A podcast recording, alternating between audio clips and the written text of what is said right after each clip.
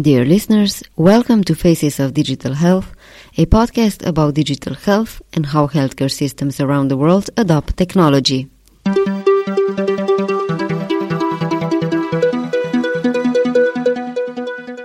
My name is Tjasa Zajc, and in this episode, you will hear a lot about Amazon's efforts in healthcare, the challenges of increasing transparency in AI development in healthcare, and a little bit about the state of turning microbiome research into business. The microbiome space is a hot investment area, but a shadow was cast upon it because of the downfall of the startup called uBiome. uBiome first offered a direct to consumer gut analysis for wellness purposes. Later, they turned that into clinical tests reimbursable by health insurance, which ended up in problematic billing practices. In March this year, the co founders were charged with multiple federal crimes, including conspiracy to commit security fraud, conspiracy to commit healthcare fraud, money laundering, and related offenses. It's my pleasure to announce today's speaker, and that's Erin Brodwin.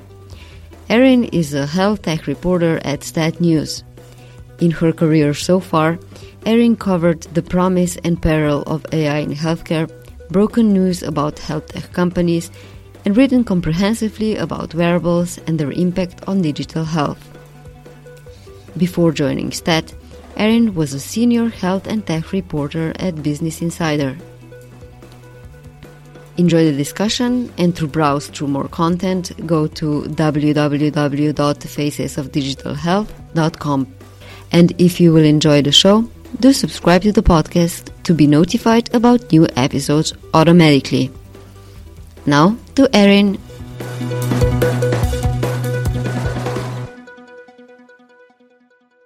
For a light start, What's your general observation about how the players in digital health and their approaches to success on the market? How is this all changing? Because digital health has been steadily growing in the last years in terms of investments. Now we're seeing SPACs that are popping up to bring companies to public faster. And there's the question, is the market maturing or are we seeing a sort of a gold rush that's accelerated due to the pandemic and the use of telehealth? I'd say we've seen nothing short of an explosion. Of course, this trajectory was already, the foundation for this trajectory was already laid, and it has been for the past few years. But I think amid the pandemic, given how so many people's traditional means of getting healthcare has been totally changed, the space has just exploded. And I characterize it as less of a sudden short lived boom and more of a sign that the sector is steadily maturing, growing into its boots, so to speak. And I think along the way that we're going to see lots of booms and busts, course corrections and things like that. But obviously virtual care is here to stay. I don't think I'm the first person who said that, nor will I be the last. And hopefully, or my ambition is that we'll one day end up calling it just healthcare rather than virtual care. We can just drop the virtual because I think at some point, most people are going to start at least their entry point into the healthcare system may be a virtual one. That's of course assuming that health we, we achieve enough health equity to allow people to have things like a broadband connection and mobile phones, smartphones that is, and access to laptops and things like that. But I, I think right now I'd highlight some increased attention on three segments of the digital health spectrum. Those are ones that I've just been paying attention to, but I think they're they're worth keeping an eye on. And those are big tech, digital pharmacy, and retail. And so we've seen big tech mature into the space as well, again, growing into its boots. And I think we'll t- end up talking about this more later, but one big player has really emerged here, which is Amazon. Google's also been making a more concerted push to we've seen in recent months court health systems and, and hospitals. I mean, Apple, of course, has been building out its presence in medical research. And I think digital pharmacy is one to watch as well, because from my perspective, a lot of companies that may have started out delivering really narrow product ranges, for example, Hims and Ro started out delivering medications for erectile dysfunction and hair loss. And now they are branching out into brand new conditions, chronic conditions, and seeking to brand themselves more as full scale or full stack telemedicine, telehealth companies. And I think at this point, rather than calling them digital pharmacies, we can call them telehealth companies. And as you probably saw, Ro just last week, I think it was, drew in something like $500 million, half a billion dollars in, in funding. HIMS entered the public market by way of a SPAC merger. So there's lots and lots of attention here. And I think it's fair to say that these are not small or niche businesses anymore, but they may be ramping up to try and become that primary portal for consumers into the healthcare space. I also think it's worth pointing out there's a big caveat with a lot of these moves, which is that most of these players aren't courting the neediest. They're not courting the people in the US who are underinsured, uninsured. And that's a huge portion of Americans. I think something like 30 million Americans are under or uninsured. I think 10 million Americans are unemployed or underemployed. And so most of these, the, the, the companies that we've been talking about so far are really courting the rough, like a, a, fairly privileged segment of the American population, privileged enough to be employed. A lot of them are employer facing, or privileged enough to have cash at their disposal. Ro and Hims are both cash only pharmacies. And then, of course, I, I mentioned Apple, I mentioned Google. Apple's Apple Watch is still $500. That's five takeout meals, uh, potentially if you're not an SF. In most cities, that's sorry, not five, 50 takeout meals, which is a lot of money. So I think it'll be really interesting to see who starts targeting the people who are the neediest. And I think that that's why I mentioned retail. I think that's one to watch there. So I have an eye on Walmart and Best Buy because I think that they're going to be ramping up a lot more, possibly in, in, the virtual care space. And we know Walmart has a lot of physical retail clinics, and there was some reporting recently that they may have been tapping the brakes on that endeavor. So I think, regardless of what that may or may not mean, I think it could be a potential signal that they're going to be investing more in, in virtual and telehealth capabilities. So keeping my eye on those. There's a gazillion questions that pop up now from the answer that you provided, but let's start with one thing. So the notion that virtual care is here to stay and we're just going to call it care the same way as the term digital health is disappearing because it's just healthcare de- delivered in a normal way. The question when it comes to virtual care is apart from the general notion that it's here to stay. We are also starting to see lobbyists to really advocate for that to happen. Can you tell us a little bit more about what you covered around that so far? Sure. So Amazon as a company, we haven't really talked about yet, but Amazon Care, along with Amwell, Intermountain, uh, Ascension, and a couple other, there's a, a, range of startups and health systems joined this partnership, this coalition called Moving Health Home. Is that what you're? Yes. Is that what you have in mind? Mm-hmm. Yeah. So um, a, a DC based lobbying group called Sirona Strategies actually formed that group and encouraged all those different members to come together. And what they're focused on doing is, I think, pretty important. They are trying to increase advocacy for and lobbying efforts for getting the home essentially designated as a site of clinical care. And the, the big elephant in the room when I'm talking about virtual care being here to stay is, of course, that regulators decide to treat it as they have to decide to treat the home as a site of virtual care. If they don't, of course, none of this matters. None of this is going to happen. But yeah, these coalitions are basically forming to convince lawmakers, policymakers on the Hill that these emergency policies that they put in place at the start of the pandemic either need to be lengthened, extended, or made permanent. And I think we'll see a lot of action in that space in the coming months. One, one question that I was considering here, you mentioned yourself that when it comes to virtual care, one thing that we still need to think about is can everybody afford and reach it because it does have some requirements in order to be able to enjoy that care. And that also right. comes to the question of to which extent can we expand prevention and reduce ER admissions with virtual and remote monitoring? Because are the majority of people that end up in the ER really the customers that are going to use these kinds of solutions, the customers that have the time for prevention and wellness?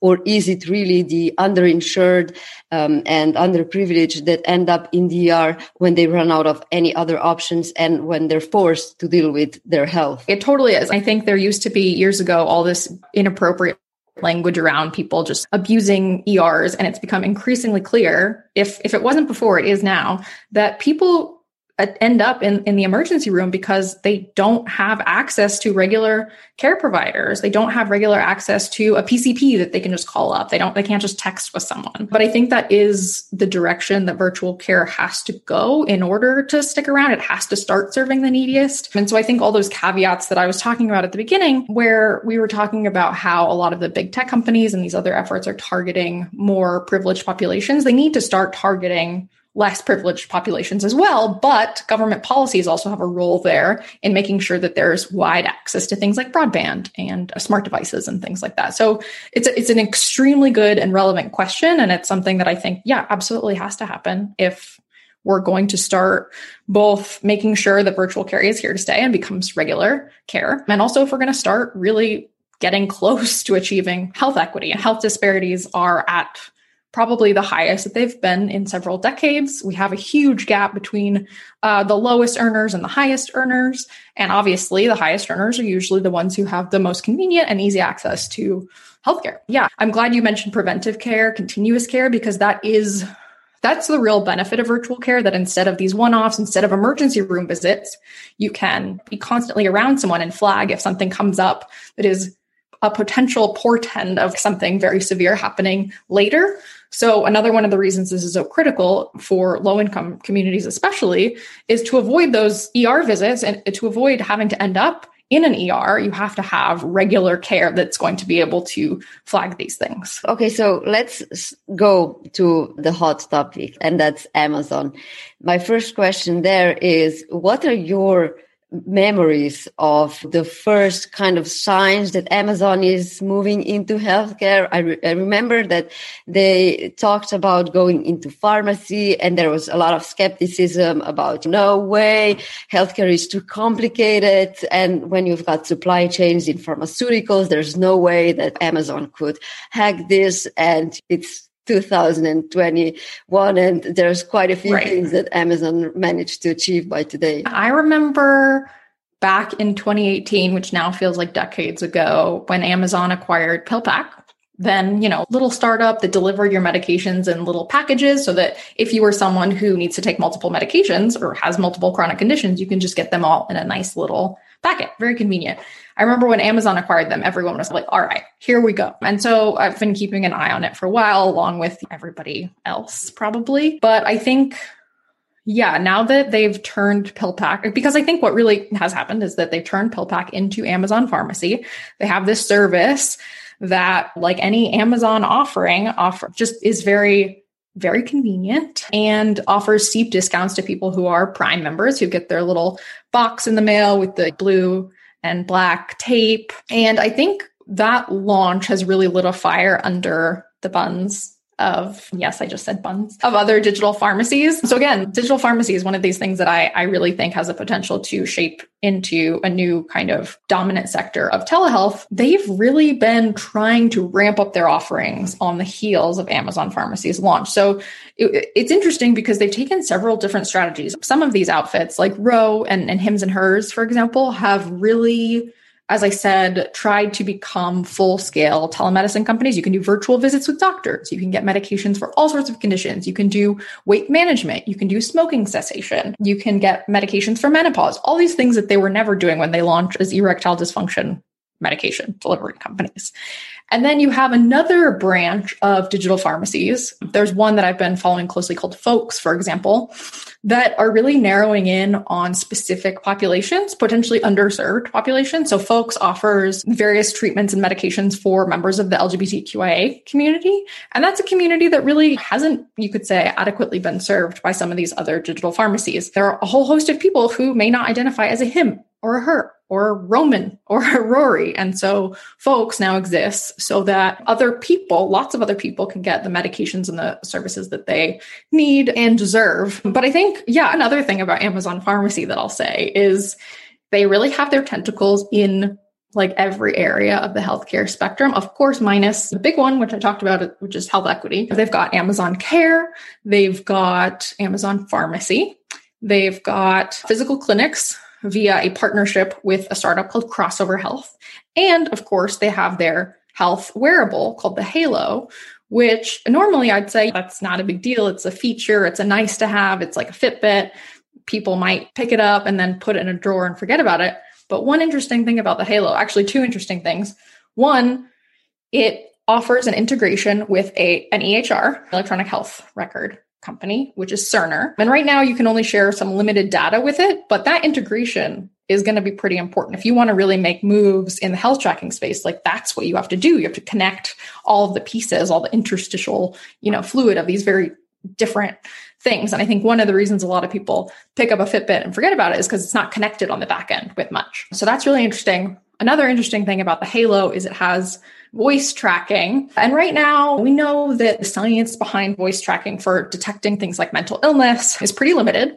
But there is a lot of science in that space, and it could be really interesting to see whether they turn that into some kind of wellness. If they transition it beyond wellness, which is what they're doing right now, to some kind of actual healthcare device. And then, of course, if they offer integration with an EHR um, or something like that. So I think that'll be really interesting to see. There's no doubt that Amazon is powerful. They're, they are known for pushing smaller players out of the market. And a lot of companies that you mentioned are taking the strategies of creating very loyal customers that will stick with that loyalty. But given the, the funding and the power that Amazon has, to which extent do you think that they even stand a chance? Solutions such as offering transparency in medication pricing and seeing where the medications that you need are cheapest. That was a very appealing um, proposition, value proposition just even before October last year when basically Amazon Pharmacy uh, was launched. And now, if you're a Prime uh, subscriber, you can get very nice discounts on medications. So they call it the Amazon effect for a reason. Amazon shows up. Everybody goes scrambling to try and compete. And Amazon, I have no doubt, that's what they are trying to do in healthcare with all these various pieces. The announcement, for example, that Amazon Care was going to be made available in all 50 states, the the reaction to that was pretty indicative of, of what's happening here. People were like, wow, this is really going to happen. I remember when we um, uncovered some of the paperwork that indicated that their medical partner, Care Medical, was actually had laid the foundation to expand and do business in, I think at the time when we scooped the news, it was 17 states. And then, of course, they ramped up and up, and now they're going live nationally. But yeah, one concern with everything that Amazon is doing is privacy. I I think it's a concern whenever an employer is offering something like your insurance, your virtual care. And I think Amazon's going to have to prove to consumers, to employees, including its own staff, who that's how it started out Amazon Care was just offering it to its own staff in Washington, that it can put a, a basically a firewall between its healthcare coverage and its healthcare efforts and its data gathering. I for one wouldn't want to order a prescription for major depressive disorder only to see my Amazon shopping cart suggest supplements to boost my mood. Maybe other people would, but I certainly would not. And the other concern is having your employer know things that they could use to discriminate against you, like whether or not you are about to get pregnant, potentially need to go on leave, or whether you have a, a very severe illness. So that's something that, that Amazon's going to have to do a lot of work in, I think. But what do you think that Amazon is doing right and differently compared to other strong players? Because we had Haven, which was breathtaking in terms of the team, in terms of the people that backed the idea, and it just dissolved. And then comes Amazon and everything works. Yeah. So one thing Amazon is doing that I think is really interesting. They're not the the fact that they're courting employers with Amazon Care is not super interesting. The fact that they had this huge Haven effort that lasted 3 years and then shut down is not super interesting. But one note on Haven, I, I do I am increasingly starting to think as skeptical as I am that Haven actually succeeded on some level in that they are just rolling all the findings that they got from building Haven and having that experiment into the various companies that were part of it. And I think the primary one that's benefiting right now is Amazon. And I'll take that one step further, which is getting back to the thing that I thought that I said I thought they were doing that's interesting. One project at Haven was a project called Project Starfield, and it was supposedly like one of their major efforts. And it involved creating a primary care delivery system that was primarily digital, but it involved setting each employee up with a designated group of clinicians who and nurses probably who would follow them over time, get to know them. And going back to a, a really good question you raised earlier about preventive health and its importance, would essentially be able to provide prevention um, and continuous care because if there was something severe say someone with diabetes type 2 was not properly regulating their blood sugar and potentially could be at risk of needing an, an, amputation or something let's just say it's very severe they could go back they, they would intervene much earlier before that was even a risk and be able to say hey like we notice you're having issues with your blood sugar here's you should eat like smaller more regular meals or you should eat fewer carbs and more protein things like that mm-hmm. and amazon care turns out appears to be doing something not too dissimilar. At first, they were urgent care. Now they are also primary care. And if you look at their website, they have this whole section on what they call a care team, which is essentially a group of clinicians and nurses who get to know each person, follow them over time, and essentially act as what seems to be like a care partner who's going to intervene early before long term or chronic conditions create these flare ups. So, again, providing some kind of potentially preventive care. So I think that's one thing that they're doing that's definitely right. I think pharmacy will be hugely popular just because of its convenience. and that's a logical step for them. And I think another thing that they're doing right is that they really are building out all of these tentacles in all the right spaces, at least for the, the segment of the market that they're going after. In that, if they chose to combine all these disparate, currently disparate elements into one uniform product, which is Amazon healthcare, they really would be covering almost everything for people. And that's pretty huge. It's uh, kind of worrisome to see how is Amazon succeeding, but at the same time, do you think it is worrisome or is this the solution that kind of the US healthcare was hoping for in terms of actually getting integrated, multidisciplinary, attentive primary care? Yeah, the US healthcare system is terrible.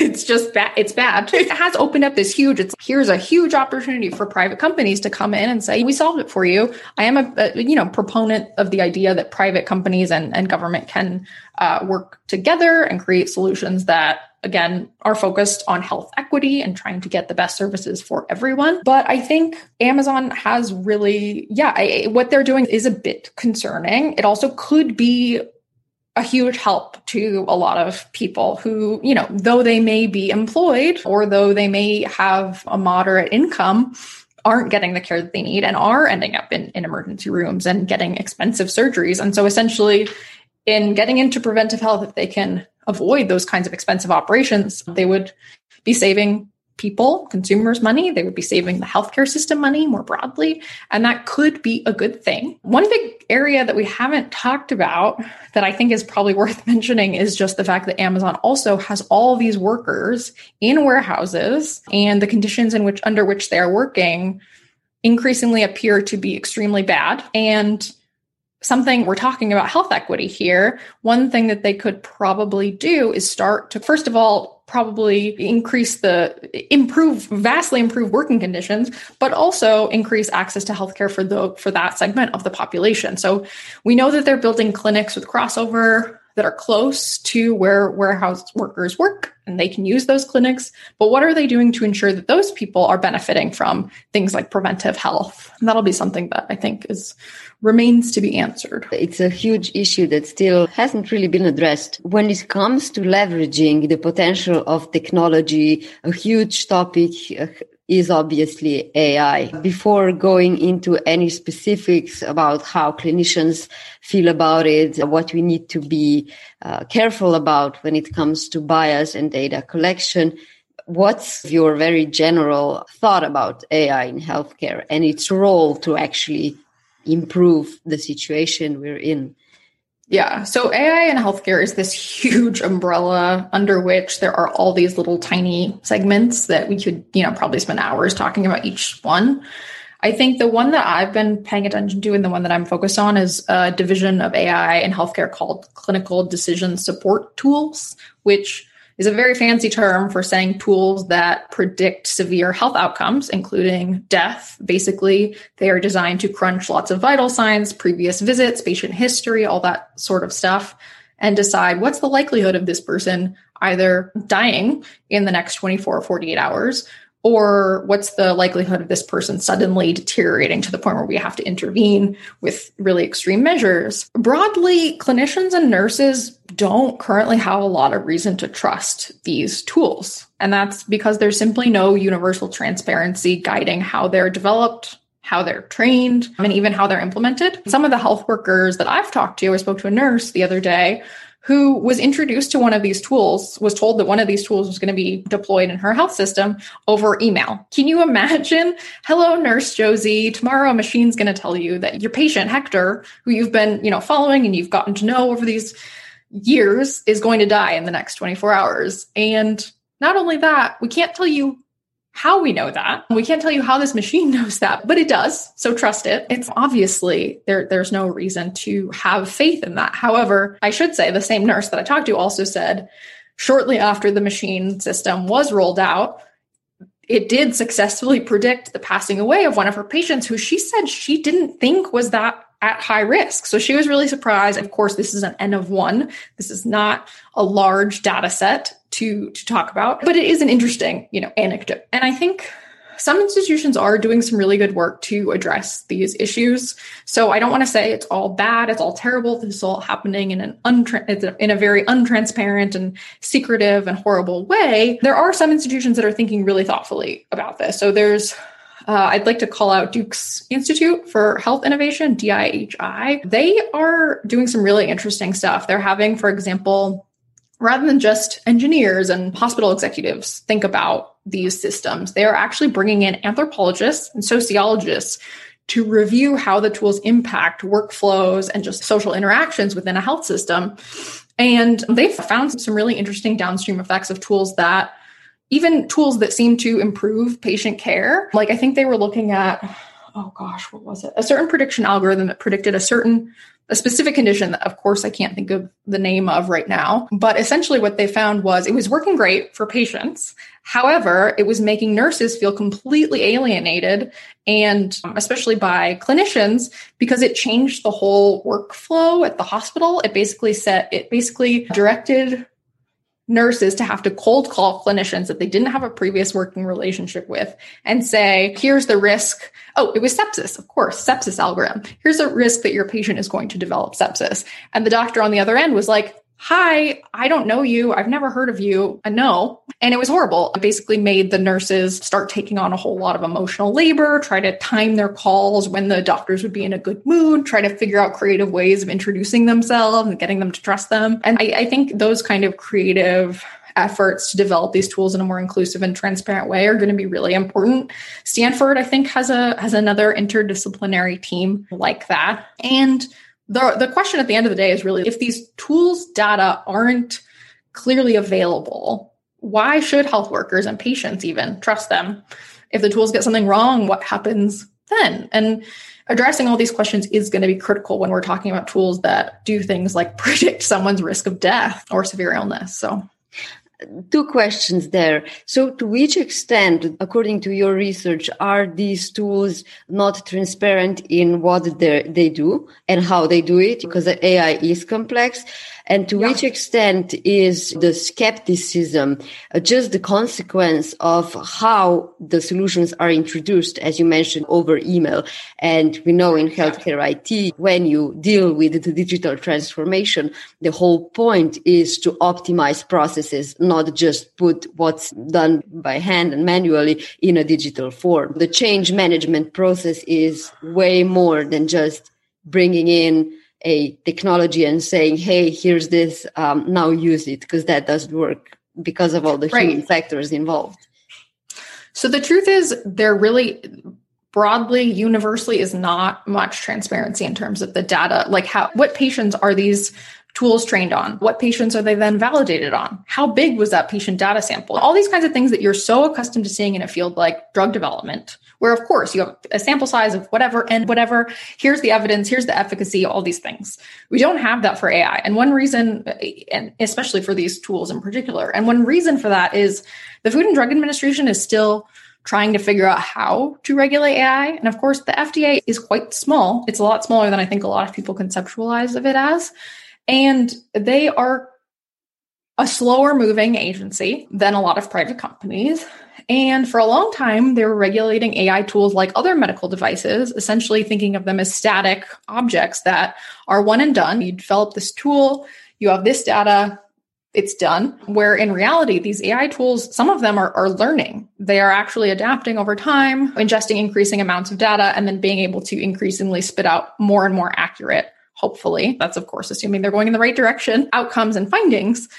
And the FDA's approach, which treats things as static does not account for that at all. So they're trying to think of, they're currently, this is a, a, hot topic of conversation right now at the agency. What do we do with these systems that we have to consistently reevaluate over time? When should we reevaluate them? When should we require a brand new study?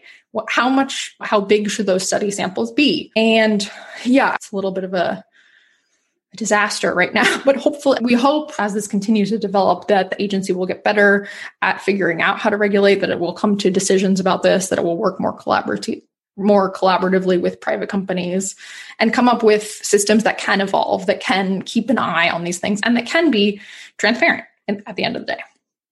Um, experts in AI, may it be clinicians that dived a little bit into this field or even moved into entrepreneurship, know that when it comes to AI, it's hugely important what kind of data sets the data is trained on. It's not transferable from one institution to another.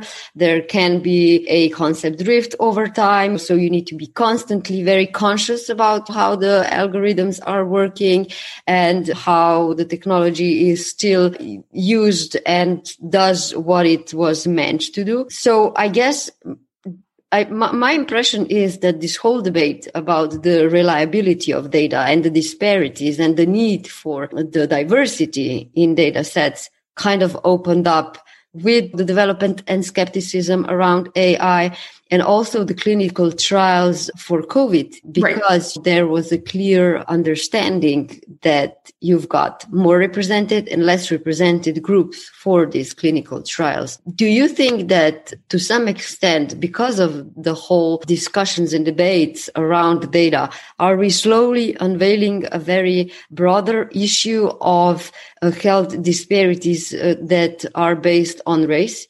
Because health outcomes are uh, different, unfortunately, based on income, based on race. And we've right. known that for a long time. We've known that they're a cause of eh, implicit and explicit bias.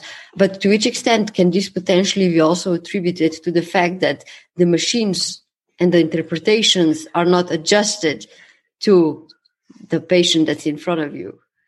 Right. These are all such good questions and and you're right on the money in terms of there being huge racial disparities in the way that these tools work. There are. And one example that I think is helpful to to think about when it comes to why do these things happen is okay, say you have we were just talking about clinical decision support tools that predict death or, or severe mortality. Say you train and validate that tool on a patient data set that just happens to be made up of patients at one health system in a particular urban wealthy segment of the pop of the world and it works really well on those people. And then you try and port it over and use it on a segment of the population that is less privileged that isn't in the same region that maybe has different social determinants of health and like different things contributing to their outcomes. It's probably the chances are like it, it, might not work as well on them. And unfortunately, these tools are being developed on very siloed, like homogenous populations and then tried to be ported over. There was a study that came out really recently about some of the tools that were developed for this purpose, specifically for COVID patients. And the study's conclusion was like, yeah, hundreds of these models have been developed, and exactly none of them are generalizable, meaning do not work for populations at large, but instead just work on, on small segments of the population. My colleague Casey Ross has done some really important reporting on the subject when it comes to breast cancer. And a lot of the patient data sets that these tools are trained on are white patients, often white affluent patients. And those tools, when, when you try and design any system around one limited set of data and, and then carry it over and apply it to, to any other set of data, of course, you're going to have problems. So this is not something that is unpredictable, but regulators aren't requiring companies to train and deploy and uh, train and validate their tools on diverse patient data sets. So that, I think that's the future is requiring that happen. We've seen this, seen the same thing with pulse oximeters. We've been using these technologies for ages and ages to try and determine the level of oxygen circulating in the blood. And lo and behold, it took us a global, took us a pandemic to recognize that the tools, these oximeters, which just, you know, they're little devices that go on your fingertip, don't work as well when they are used on black patients or patients with dark skin because the melanin in the skin interfere essentially the lights are trained in a way that they just work better on skin that is extremely like light and transparent and they weren't developed on skin that has higher levels of melanin that may not work as well with the light that is essentially trying to penetrate the skin. Yeah, problems abound, but the future I think is requiring training and studying on data sets that are diverse. Yeah, which kind of begs the question. Now there's a general assessment that it takes 17 to 20 years from a new technology to go from innovation to the regular thing in clinical practice. And it, it almost sounds that we're complicating that a little bit further. So I don't know to which extent do you think that the progress is going to get further stalled because of the complexity of human bodies and the requirements that we now are starting to realize we need? I think it'll get better. I think there's no way incorporating complexity, accounting for complexity, there's no way that doing that doesn't lead to just better tools, more accurate tools. So I am hopeful. Okay. Yeah, it, it is true that it's easier to gather data today and when that is easier, it might not be such a big issue to just incorporate more data and research into the whole um, equation. Yeah. In your reporting, uh, you often reveal tech startups that are over promising. You broke the story about a seemingly promising startup in the microbiome space, uBiome, which actually filed for bankruptcy and the founders were recently charged with fraud by SEC. Can you take us through the whole mind process and how you follow the reporting and the press releases? And just so how do these stories emerge? Is it just insights, whistleblowers, dissatisfied employees? Gosh, yeah, that story took me back. I was like, it's been two years since I reported on this company. But of course, technically, it's been one because we lost one to the pandemic we're all time travelers now, I guess, in a way. But the truth is, I just, I love to dig. It's just something that I've done my whole life. As a kid, I dug in dirt and now I dig in documents. I also love to just put boots on the ground. One thing that was really helpful with the uBiome story, which I spent, yeah, months reporting. This is none of this stuff is easy and I don't want to give that impression at all. But one of the things that was really helpful with that uBiome story was just one day I was sitting at my computer thinking like I've hit a wall in my reporting. I found what I can find. I don't know what else to do. I just got up and I walked to their headquarters. And I may not have walked the entire way. I may have taken BART some of the way.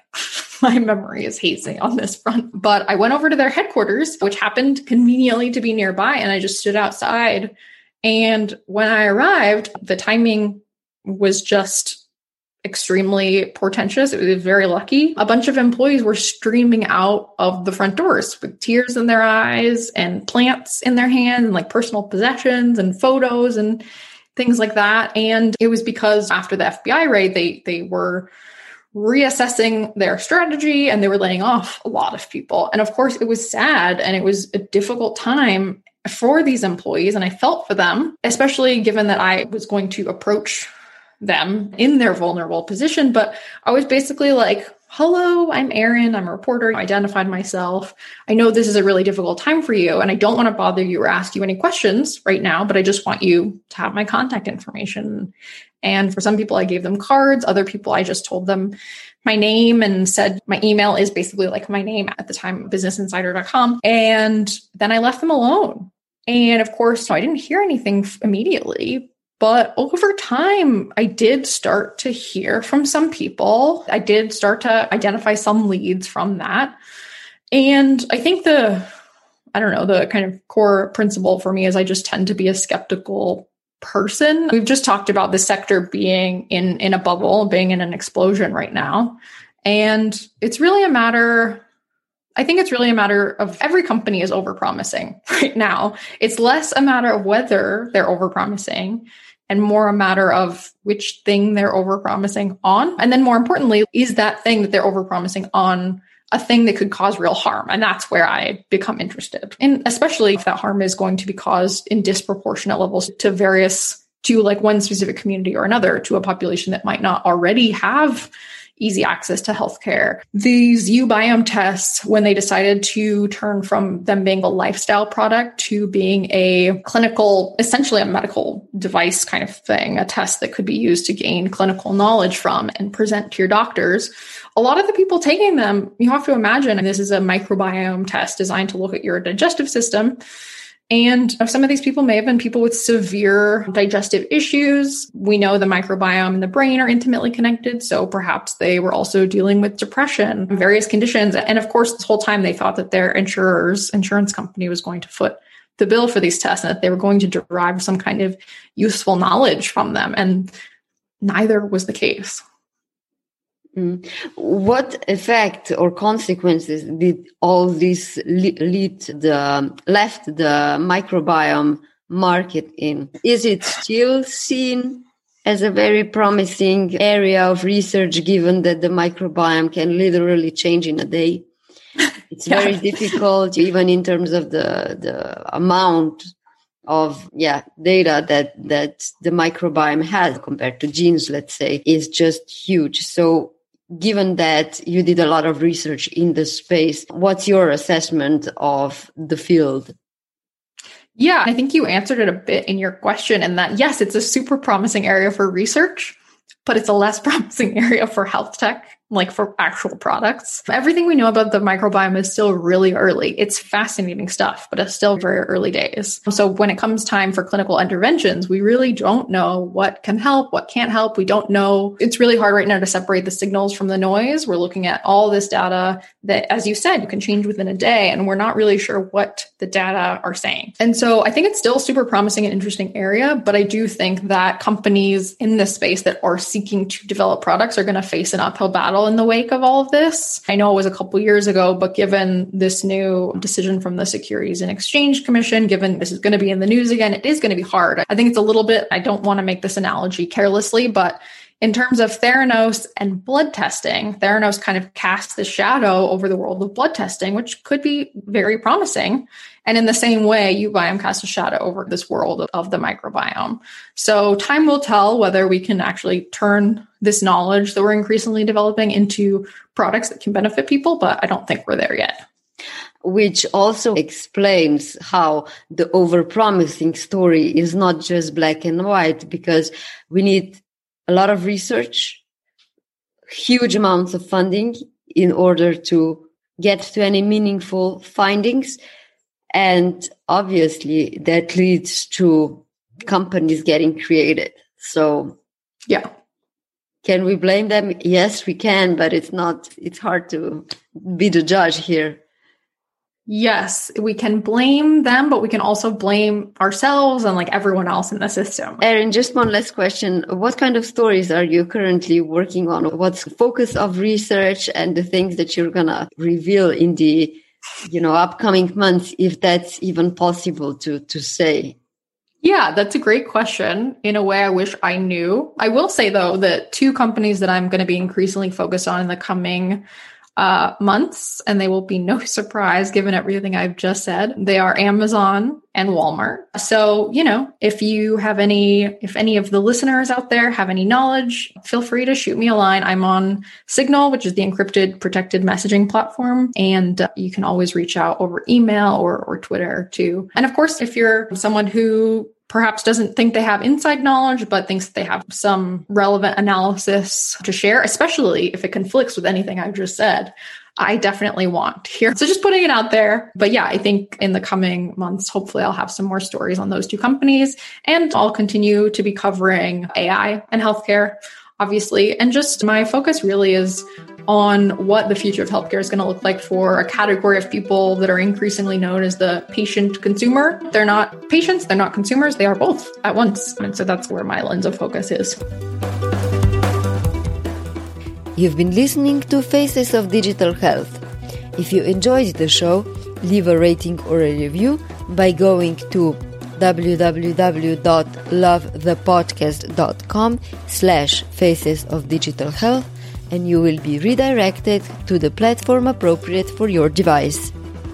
Stay tuned!